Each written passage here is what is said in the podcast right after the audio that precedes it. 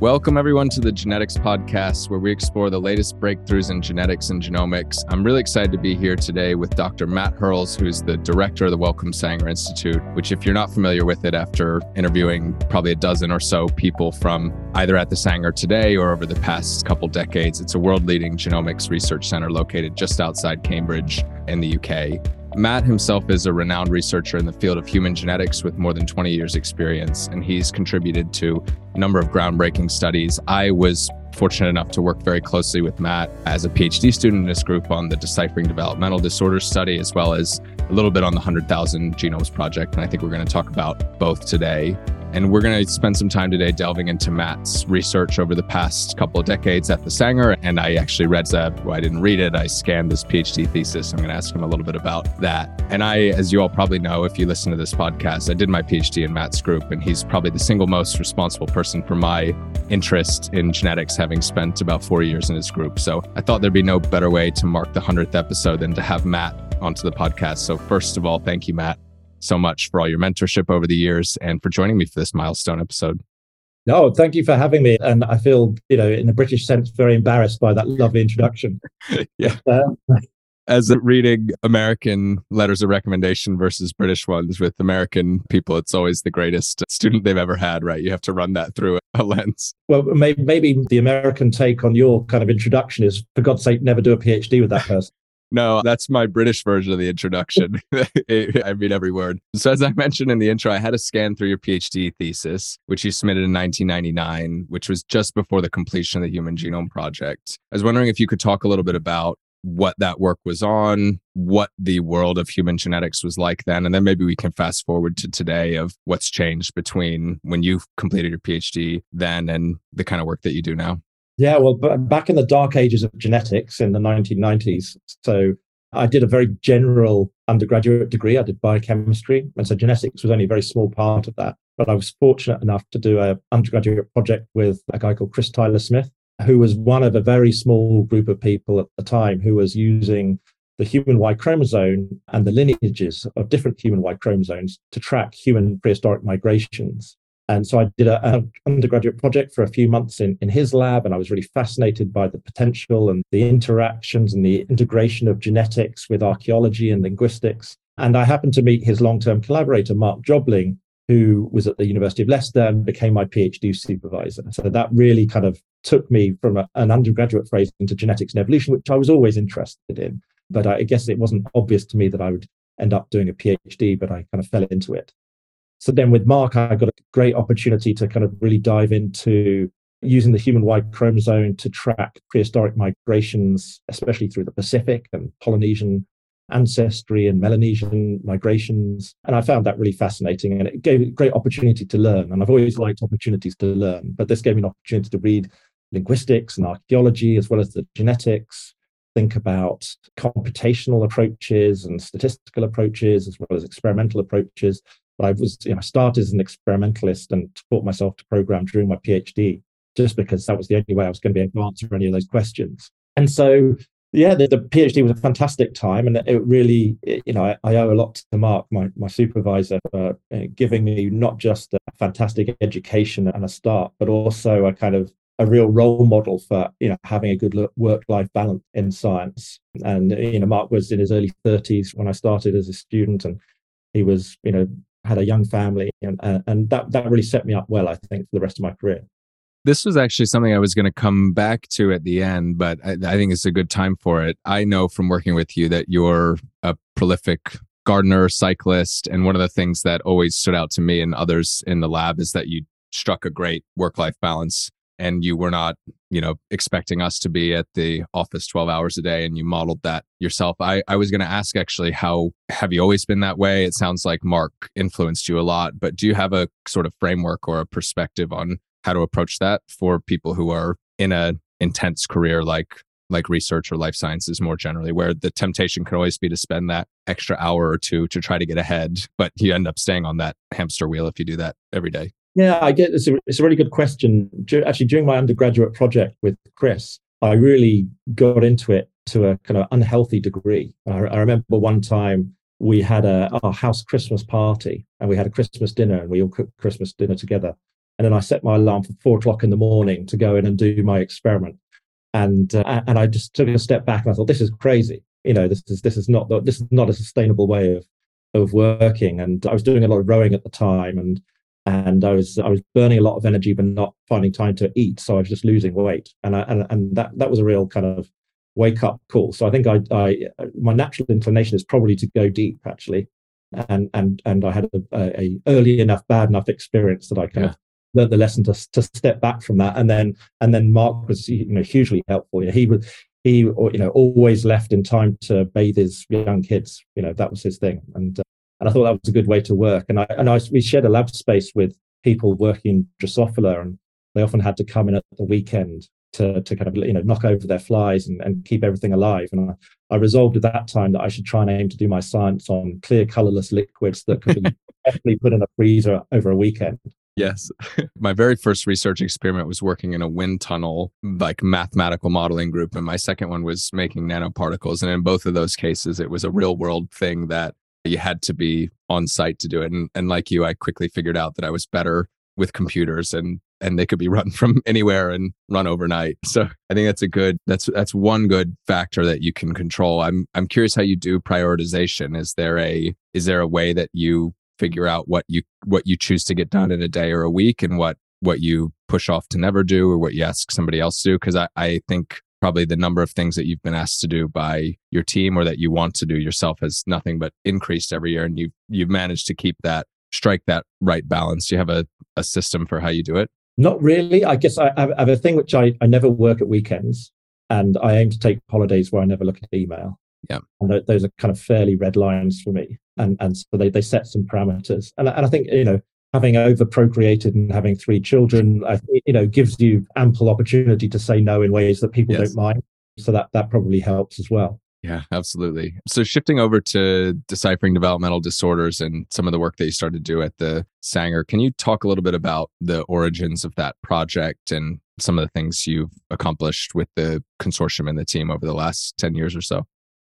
Yeah, sure. So it was really it was the brainchild of, of Helen Firth, who's a long-term co-leader of the of the project, who is a clinical geneticist in Cambridge, who at the advent of of using arrays to pick up large deletions and duplications in patients and children with developmental disorders. This is in the early 2000s. She, she realized that we now had these technologies to pick up these large changes in the genome, but actually they weren't very well linked to how we knew, you know, what was in the genome. It was quite hard to work out which genes were actually in the deletion at the time because the, the genome had only just come out. And, and so she actually approached Sanger to set up that something called Decipher, which is this database where clinicians around the world can deposit an interesting variant they think might be the underlying cause of disease and some anonymized phenotypic information that can help make matches throughout the world and that's been enormously successful over the last 19 years. There's over two and a half thousand papers that have come out of that, all generated by people, users of Decipher, rather than the people that actually develop it. And, uh, and I think that the initial role of that was to kind of take this new genomic technology, which at the time, time was arrays, and develop this international global data sharing kind of model to improve diagnosis. And, and a few years into that, it became obvious that what would really empower this is if there was a kind of UK wide study that kind of put all the data together in a really consistent way and would be a and because at the time lots of different arrays were being used in different places with different depths of phenotyping and the idea that helen and nigel carter who was the, the faculty member at sanger who was driving this at the time that they had was let's have a big uk data generation pro- project. Let's not just take in the existing diagnostic data. Um, and so it started as an idea to work with all of the clinical centres in the UK and run high resolution arrays to identify deletions and duplications at even higher resolution than could be done clinically, and then populate Decipher with this amazing reference data set. And then this was kicking off in kind of 2009, 2010. Then exome sequencing became a reality and we rapidly pivoted away from array technologies into sequencing. And the plan was to collect 12,000 families over the course of a few years. And we ended up overshooting quite a bit and hit 13,500 families eventually participated from, from 24 different centers um, across the UK and Ireland, over 200 different clinicians, essentially the vast majority of clinicians that, that to see these children across those, those nations. And really, it, has been a, a, kind of a learning process throughout this because at the time, genomic medicine and the use of sequencing clinically was very much in its infancy. And so we had to build everything, as you know, from having you know, been inside the, the sausage factory. You know, we had to build everything ourselves from you know the collection of the phenotypic data to the LIMS system to manage the tracking of samples to the variant calling to the to the QC to the clinical filtering. And so we spent a long time putting all these informatic pieces in place. And we really needed to do that because it was only really when we could demonstrate value back to the clinicians of diagnoses that they couldn't make through other means that they really bought into the recruitment and then and recruitment really ramped up through the project. Was it a difficult decision to go for exomes rather than arrays, or, or could you all see pretty clearly that this was a, a horse you wanted to ride or a rocket ship you wanted to get on at the time? It, it, was pretty clear, but we, one of the nice things was we actually had quite a lot of array data that we'd collected anyway. And so that gave us a good opportunity to do side by side comparisons in quite large numbers of individuals. And it was quite clear that we, you know, when we looked at the first thousand families, the majority of diagnoses we were making just simply weren't visible to the arrays. They were they were you know, SNPs and indels, and it was only through sequencing that we would find them and and also that the kinds of disorders that we were picking up, the single gene disorders, which were often thought to have very specific clinically recognizable phenotypes, were being found in children who weren't obviously being suspected of those disorders. And it turned out that actually the, the phenotypes associated with those disorders was often significantly broader than had been appreciated. That sounds like it was one of the big maybe surprises from the start of the program to where we are today, right? Just how how families with the same gene or even variant can have really quite heterogeneous phenotypes. Were there some other big surprises from the beginning to where we are today? Oh, that's a that's a good question. I think some of the surprises were about just how much engineering of the healthcare system you have we was needed to be able to adopt these technologies. It seems on the face of it quite simple mm. that you know one will just sequence all of the genes, including all of the known disease genes, identify variants, and feed them back to patients. But when one actually operationalizes that, the, the informatics component is very non trivial, especially in the context of diagnostic laboratories, which often only had one or two bioinformaticians within them who were spending a lot of time generating Excel tables for clinicians to look at. And also on the, the validation side, because these were this was a new sequencing technology, one had to use additional validation technologies to make sure that the, the, the variants were really there present in the individual's DNA. And actually, labs weren't used to the idea that they could be called upon to, diagnostic labs weren't used to the idea they could be called upon to validate essentially any variant in any gene. Right. So that that was that that I think was a, a, a kind of quite a steep learning curve for, for those labs. Um, uh, and so yes, I think that that kind of even when something's demonstrably a benefit to patients, and and there's no argument that actually the implementation is far from from simple, and and I think that's why it's been fantastic to see Genomics England kind of set up and thrive because it really gives impetus to that implementation of genomic medicine in the UK. Is yeah, how far are we towards solving that problem today? Because I think the evidence base for doing certainly exome sequencing and and possibly arguably even genome sequencing, I'm interested to get your thoughts on that as a first line test for the vast majority of rare diseases. How far are we towards towards solving that problem of implementation in the healthcare system? And is it a scientific problem anymore, or is it more purely the operational informatics and maybe health economics problem? Yeah, I, I, think of it more the latter. I don't think it's particularly a scientific problem. I don't, I don't think anyone really is, certainly not in, in pediatric, you know, developmental disorders, is really arguing about the scientific value of doing so. It's really about the the ability to integrate it into the system, some you know even some things about the the ability to have a genetic diagnosis that persists in a kind of robust way in individuals' medical records. And you probably have a sense of this through Sano that actually it can be quite difficult even when one has a, a conclusive diagnosis. It could also be quite difficult when very complex, you know, large genetic data is being interpreted by clinicians who maybe have less expertise in interpreting the data and the, the, the risk of misdiagnosis and how one protects against that. I think that's also a, a challenge. And one, one thing that I think is illustrative of, of the kinds of, of challenges actually one thing that we showed is the value of reanalyzing the, the same data a few years later. So the data hasn't changed at all, but you reanalyze it given what we now know about what genes are involved. Um, and you can identify substantial numbers of new diagnoses. And that's undeniably of a benefit to the to the patients and their families to, to identify those diagnoses. But it's proven very hard to operationalize that within healthcare systems. You know, yeah. how often should these be reanalyzed? Who pays for the reanalysis? It's not kind of looked at in that in that mode where one uses the same data over and over again. And so I, I think as we look forward towards, you know, potentially everyone having genomes at birth and that genetic information being used throughout life, I think we're a long way from having the kind of health record systems that enable, in a, in a robust and trustworthy way, those kind of repeated queries of different kinds of questions.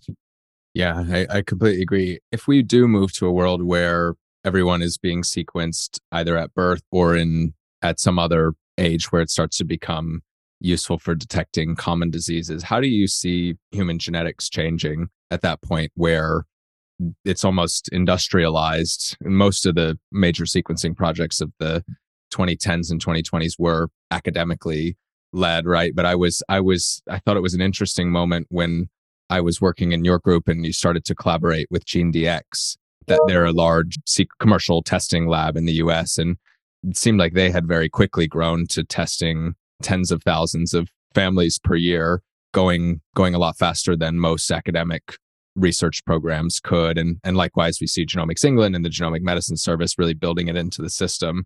What, what do you see as the role of the human genetics researcher changing in, in this new world?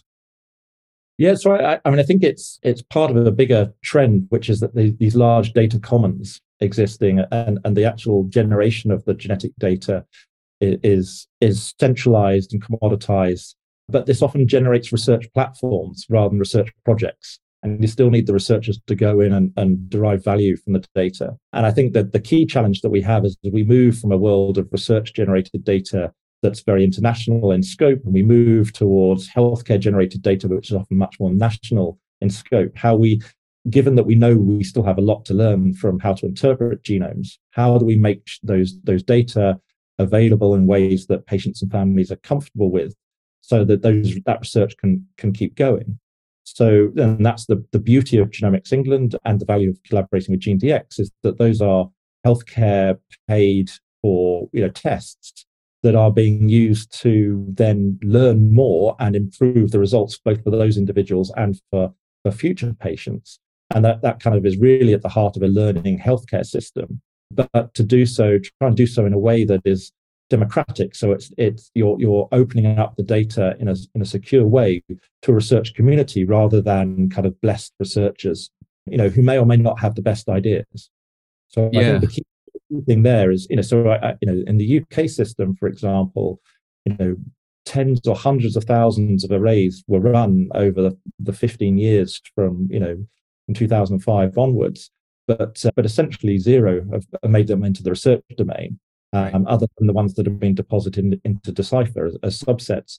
Whereas you contrast that with the whole genome sequencing being done by Genomics England, that's all in the in the research domain now, and it's accessible but through a trusted environment.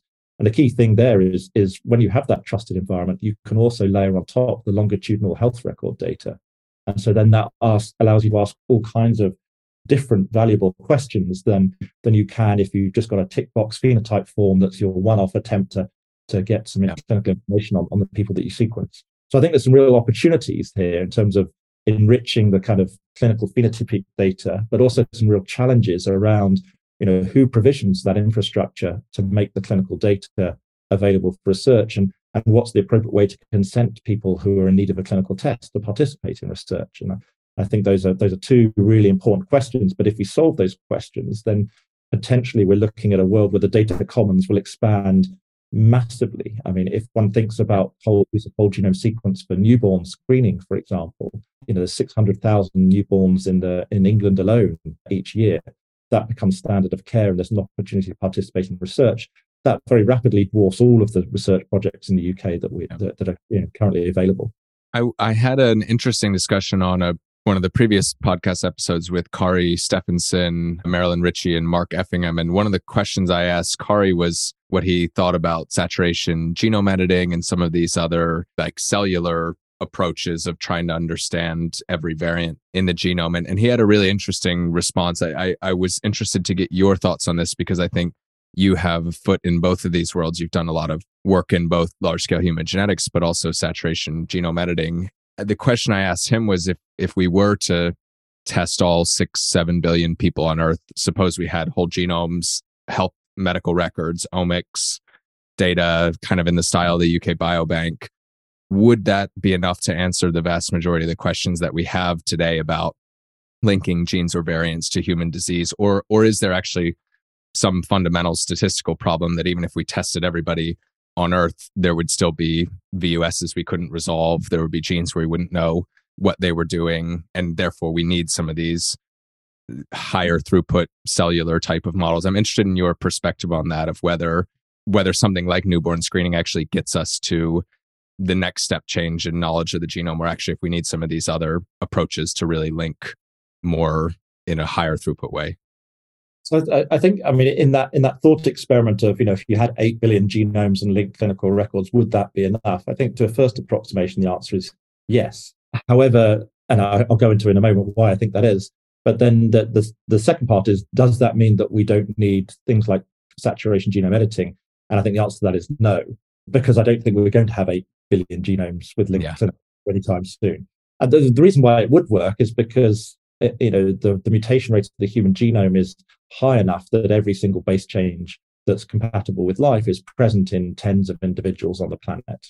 And, and if we genuinely had sequenced all of those individuals, we would have pretty good power to pick up highly penetrant variants. We wouldn't have good power to pick up lowly penetrant variants or combinations of variants. So and certainly, and certainly combinations of recessive, you know, you know, compound heterozygotes, we wouldn't have enough power with even with eight billion individuals. So, so I think that so, but but we're a long way off that, and so I think there is a real opportunity in the next ten years to use those saturation genome editing or those other multiplex assays of variant effect that generate maps of entire genes where every single variant is characterized. I think there is a real opportunity there. One of the things that we've kind of been able to show with our DDD data is that you know, patients who come from single parent families or from families who have African ancestry are diagnosed less well that, than patients who come in with DNA available from both parents and, and from European ancestry families. And part of the challenge of that is, especially when you don't have DNA from both parents, you know, you, the, the haystack of potential pathogenic disease causing variants is that much bigger. And our ability to interpret those variants is still, you know, small. So I think last last time we did the analysis, three quarters of all the variants that we thought were clear diagnoses in DDD that was the first time that variant had ever been seen before. Wow. Uh, so, so if you imagine in the context of of you know seventy five percent of all diagnoses in singleton patients where you don't have DNA from both parents, you can't use the fact that the variant has occurred de novo. It's a big challenge to interpret, especially those rare missense variants. And and I think the the the groups that have the most benefit from having those those variant effect maps are the groups that are currently underserved most by by current clinical what we can currently do clinically. Um, yeah. I don't think there's no there isn't overt discrimination in this sense, but it but it just so happens that the things that we use that work just work less well in the context of single parent families and and individuals with African ancestry. And is this something that you see? How do you see these cellular assays getting integrated into like genome interpretation in the healthcare system? Are they are they going to be used to interpret individual VUSs as they come off, or are they going to be used to build machine learning models or lookup tables that allow us to basically look up look something up once it's been seen. What's your thinking on on how that is going to play into the interpretation challenge that it sounds like we'll have until we have 8 billion people sequenced which is going to be a little while. So i think i think both will happen but i think we'll have assays that are sufficiently you know concordant with clinical truth data that we can really trust them and, and will essentially in and of themselves form a lookup table for that gene I think we'll have other assays that are kind of not as concordant with the clinical data, but will still provide a lot of useful information for training, you know, algorithms that integrate information from different sources, whether it's conservation or functional data. I think so. So from that perspective, I can see those you know, assays that may be less concordant, uh, maybe because they're not in exactly the right cell type or not looking at the right mechanism for disease, will still have value in terms of training those algorithms. I think one of the challenges comes when it when one gets into things like the current guidelines that are used to interpret variants, which try to keep functional evidence quite separate from computational right. evidence. And if one starts building functional evidence into computational predictors, that has the potential to conflict with the way that the guidelines are currently used. But those guidelines themselves are, are, are still relatively recent and are evolving. So I don't see that as a real deal breaker. Yeah, makes sense. I think from my perspective, you certainly over the last five years, maybe even longer, have started in your work to bridge the gap between rare disease and common disease. Much of the work I think that's come out of your group in the last couple of years has looked at things that's in, that are in between ultra rare but inherited loss of function variants in the population, integrating genome-wide association studies with which aren't kind of classically run in rare disease but in a rare disease context. I'm wondering what you've learned by working at this intersection and what can common disease geneticists, whether they're working on disease or traits, learn from the rare disease world and also vice versa? Are they blending together or are they or are they still two kind of separate worlds like it feels like they have been for a long period of time? I think I think they are blending together. I think there's more studies looking at the, the, the effect of common variants as modifiers of rare disease now. And I think there's more studies of looking at the effect of rare variants in population cohorts now that you know, exome and genome sequencing of UK Biobank and other cohorts uh, has come along, we're starting to really, you know, appreciate the the influence of those variants. I think one of the one of the challenges we have sometimes is reconciling the different effects that we see in, in the context of a population cohort and a patient cohort. So in, in a patient cohort we've ascertained for that clinical phenotype, you tend to overestimate the effects of the, the effect size of, of those damaging variants. And in a population cohort, which is often healthier and wealthier than the general population, you tend to underestimate those effects. And so I think there's the but but what you clearly do see is there are effects in both in both types of cohort. So so really nice work on MC4R, for example, and obesity in in UK Biobank, but also in birth cohorts uh, and also in, in clinical cohorts. And I think one of the interesting things with birth cohorts, which have less of the ascertainment bias that's often present in some of the large adult based cohorts, you see these bigger effect sizes. And so I think there's a one is capable of seeing evidence of association across different types of cohorts. What we really need to do is start bringing them together because many of the undiagnosed patients, I think, in our rare cohorts probably have contributing genetic variants that are incompletely penetrant. And so the evidence that we may get that they're associated with the disease from the patient cohort alone may be weaker. But because they're incompletely penetrant, we're likely to see them at higher frequency in population cohorts. And so by integrating the data from both types of cohorts, we'll start to bring together the evidence about for, for genetic associations that are maybe not as severe as the ones that we, we're currently looking at. I think the challenge will come clinically about how that information gets used. But I think it, it also gives us other opportunities for thinking about what is the true phenotypic spectrum associated with particular genetic variants? And what are the factors that influence that? Because if we're only looking at the patient cohorts, we're often looking, you know, potentially looking at the less resilient individuals for whatever reason. Uh, in the population cohort, we may be looking at the more resilient individuals. And if we have enough information about those individuals, we might be able to understand what factors are the key factors that mean that those variants are having less effect in those individuals? And how many of the what what degree are those modifiable? And what can we learn from that in terms of putting in terms of the patient context? Uh, and one of the things that i think is really interesting when one thinks about neurodevelopment uh, of children as, as, as we you know do a lot is is clearly there are you know important social and environmental and demographic factors that influence child neurodevelopmental outcomes that have often been considered very separately from from the genetic factors uh, and I think there's, although it's an area that has to be handled very carefully, I think we'll get the fullest understanding of, of those factors when we start to integrate those societal and, and environmental factors along with the genetics. And I think the, the work that we're doing in collaboration with many of the UK birth cohorts at the moment is is is going to be fascinating in that regard. What what are the largest birth cohorts? It's it seems like from my from my perspective, there was a big heyday of many birth cohorts maybe 10, 20 years ago that are yielding enormous results today. But then somehow in the last 10 years, birth cohorts maybe went out of fashion or or there was a, a, a period in between. And now we've really kickstarted the newborn screening discussion around the world. Is is that right, or are there some at scale birth cohorts that have been just going quietly for many years that just aren't really on my radar? Well, I think the birth cohorts. I mean, it's, is not a very good reason, but but I think birth cohorts fundamentally are are attract less funding from industry than adult cohorts for common disease. Right. And so, whereas the you know the large adult cohorts have been attracted industry funding for exome and genome sequencing, and so they've been managed to move into the rare variant space. That hasn't been so easy for birth cohorts, and that's part of the reason why we've we've kind of really started working very much more closely with ALSPAC and Born in Bradford and the Millennium cohort study in the UK, because we think there's real value of integrating the, the rare variant data.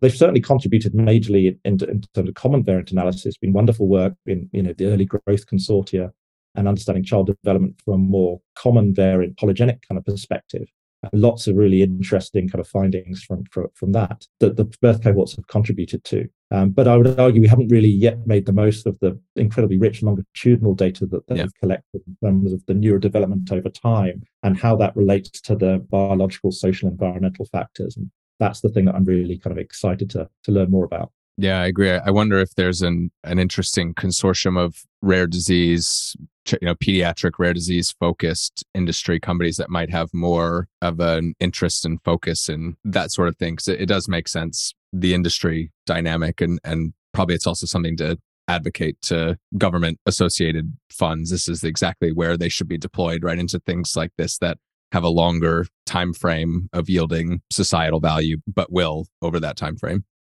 Yeah, I, I, think one of the challenges we have is that is that the answer to the question, what would you do if you knew that you had this genetic risk very early on? So, so you know, most of the you know the, the median age of children that we diagnosed in the DDD study is six, but those are potentially conditions that could have been diagnosed much earlier. And then the question is, well, what can you do about it? And, and the, the question is also, what could you have done about it had you known age zero? Yeah. And that, that's where we've got a bit of a chicken and the egg problem because we're not diagnosing children early. There isn't the kind of, you know, potentially we're missing the window of opportunity where one could have assessed interventions. Yeah. And we, we somehow find our way out of this, this, this kind of negative chicken and egg situation.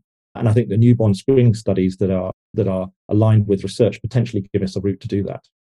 Yes, and I feel like the the ever decreasing cost of sequencing and some of the renewed competition is is is continuing to drive that discussion at some point it's gonna it's gonna just make financial sense that why why wouldn't you do it if we can sort out the IT challenges and and some of the others. So I think that's a tailwind that I feel like the industry has, but it hasn't come down maybe as fast in the last couple of years as the modeling in the 2010s might have predicted.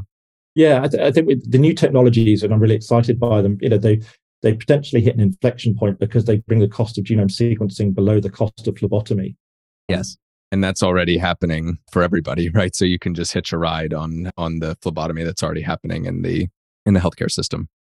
I'm going back to your kind of your earlier question about what do human geneticists do. I think one of the, the one of the key things that human geneticists do is is team up with the other genomicists working on the dynamic omics. Because yeah. if we're really interested in predicting outcomes, you know, any one lens be it proteomics, methylation, transcriptomics, genetics, will only ever have part of the information in it. Uh, and so, so I, I, definitely see that future as being more multi-omic than it is currently, and, and very much partnering with healthcare systems who who both have the clinical outcome data, who have the the relationship of trust with the with the patients and participants. When I think one of the interesting things from my perspective is a prior to the the large scale data custodian effect that you've outlined groups like the UK Biobank prior to that era many of the impactful research that was put out was was put out by groups that had some privileged access to data sets and it seems like it's completely flipped now where it's really about the idea and execution of the idea. Everybody has access to the same data sets in the form of the UK Biobank and others. And really the the more impactful papers come from smart scientists applying an interesting idea and executing on it where the data is available to everyone. And it made me think of there was a piece of advice that you gave me during my PhD, which was to focus on a problem where the whether the answer was yes or no, it was still going to be an interesting one. And I, I thought I, I always give that re-give that advice to other PhD students and postdocs because I think it I think it's generically useful advice, but the what I took from it was if you're going to be scientifically rigorous, then if what you're pursuing is only interesting if the answer is yes, then you're always going to be in this trap where you're trying you're trying to make the answer say yes no matter what the the data says. But actually if the answer to your question is interesting whether it's yes or no and in, in my case I was working on non-coding variation. I think that the the result that the primary result that we had was kind of a negative one where the answer was we looked at a lot of non-coding regions. and We didn't find too much in the rare developmental disorder cohort, but that was interesting in and of itself because whether whether it was a lot or whether it was very few patients that had their disease, their family's disease caused or significantly contributed, that was interesting to know either way. And I, I was wondering if you have another any other sets of frameworks for picking what you focus your time on because in a world of enormous multi-omic data sets there's probably no shortage of ideas around what you could do but actually many of those ideas are are probably already being done by someone else or may not be your you know specifically the thing that you're best at. So i'm curious how you think and advise the people you work with on where they focus their energies and what they work on. Right so i guess early on in my career i kind of thought of a venn diagram with three circles on it and and one of the circles is is things i could potentially be interested in which turns out to be a vast universe of things, probably for most people. There's things that will be useful for society, and there's that there's things that you can realistically get paid to do for a reasonable period of time. And my feeling was to kind of sit in that intersection, given that I could be interested in almost anything, you know, to to to be maybe slightly more strategic in what I what I chose to be interested in. Yeah. That reminds me of uh, there's a I think it's a Japanese concept of ikigai. There's a there's a fourth Venn diagram on that, which is what you're good at. But when you're applying that to a research question, where do you take each of those into account? Because presumably you're interested in it and and and you can execute on it or or you're you know you're able to get paid because it's it's what you're doing. Does it come down to whether you're you know uniquely able to add value and there's nobody else you know that that you know of who you think could equally solve that same problem or how how do you think about it? Yeah i think there's yeah so certainly that advice is very generic advice and and i think for for us at sanger it's it's it is definitely thinking about that question. What's the unique thing that that we can add to this that's really going to move things you know, ab- you know above and beyond where where it's at currently? And that that's definitely that you know we feel that responsibility. We're very lucky to be funded in, incredibly well by the Wellcome Trust, and uh, but but uh, but we have to be tackling these big challenges where where it's very hard to tackle by others. So that's that's definitely a lens. Uh, and as I get older, I definitely have a, a kind of a, an added kind of weighting factor, which is kind of I get to work with people I like. Yes. That, might, that might just be a luxury of, of, you know where I've got to in my career thus far. But uh, but I do you know fundamentally science is a team thing, and when you're working on a project with people that you like, it's much more enjoyable than when you're not. Yeah, completely agree. You've recently been named the director of the Wellcome Sanger Institute. I think it was, for the record, an excellent choice on their part. You mentioned your broad scientific curiosity, and I think that's that's such an important thing for the role because the span of the institute is so is so wide. Um, I'm I know you have not really formally started the role yet and are still kind of shaping your your priorities but i'm interested just generally in what are the new areas of science that you're most excited about right now yeah, so um, all of the areas that we currently do, I have to say, are, are, all kind of motoring at you know the whether it's the human cell atlas or it's somatic mutations, which is turning out really fascinating, kind of you know, you know, unexpected findings, or the the work on the tree of life to sequence all of the species on the planet, ultimately starting with the the British Isles. You know, they're they're all you know absolutely fascinating to me and you know and we've just gone through a period of the pandemic where the value of genome sequencing for surveilling pathogens pathogens has has become you know incredibly apparent to to pretty much most people on the planet, and the value of working internationally with open data. And uh, the, all of those are kind of key aspects of the way that Sanger does things, as well as as what we do. I am very, you know, personally very motivated by generating these variant effect maps. And I think doing it at a scale that not only solves some key diagnostic problems and inequities, but also moves us from a world where we are kind of describing the genome to uh, and describing genes to where we can predict them.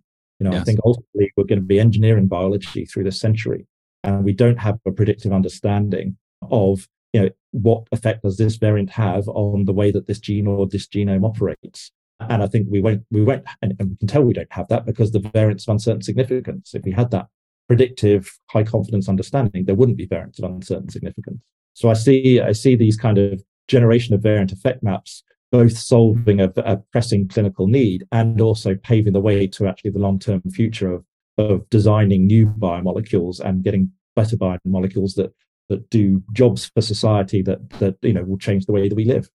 Yeah, fascinating. I wanted to ask about AI and machine learning. Over the last couple of years, it's been kind of hard to ignore. And I think one of the big, at least for me, watershed moments in biology was the release of AlphaFold. And I could see how some of the work that your group was doing and others on trying to understand the impact of rare genetic variants on protein structure and, and shape could be really positively impacted by by some of these things. What what do you feel about the impact of AlphaFold and other? I, I don't know if ChatGPT or any of those others are having an an impact yet, but I'm sure you're probably thinking about how does this potential platform, you know, major platform shift towards everything having AI helpers embedded into it change the way that that we work in this field? So I, I certainly think when it comes to applications and clinical applications, I think AI is going to be super helpful, and especially in terms of democratizing the technology and and allowing it to be picked up and used by by non-specialists. I think that that that that's much more on the application side. I think human genetics has been, I would say, only modestly impacted by AI up to this point, partly because standard statistical models work pretty well for count data for calling variants. Yeah. I think as soon as we move into a multi-omic world where we're trying to integrate data across different modalities, then I think the value of AI increases substantially.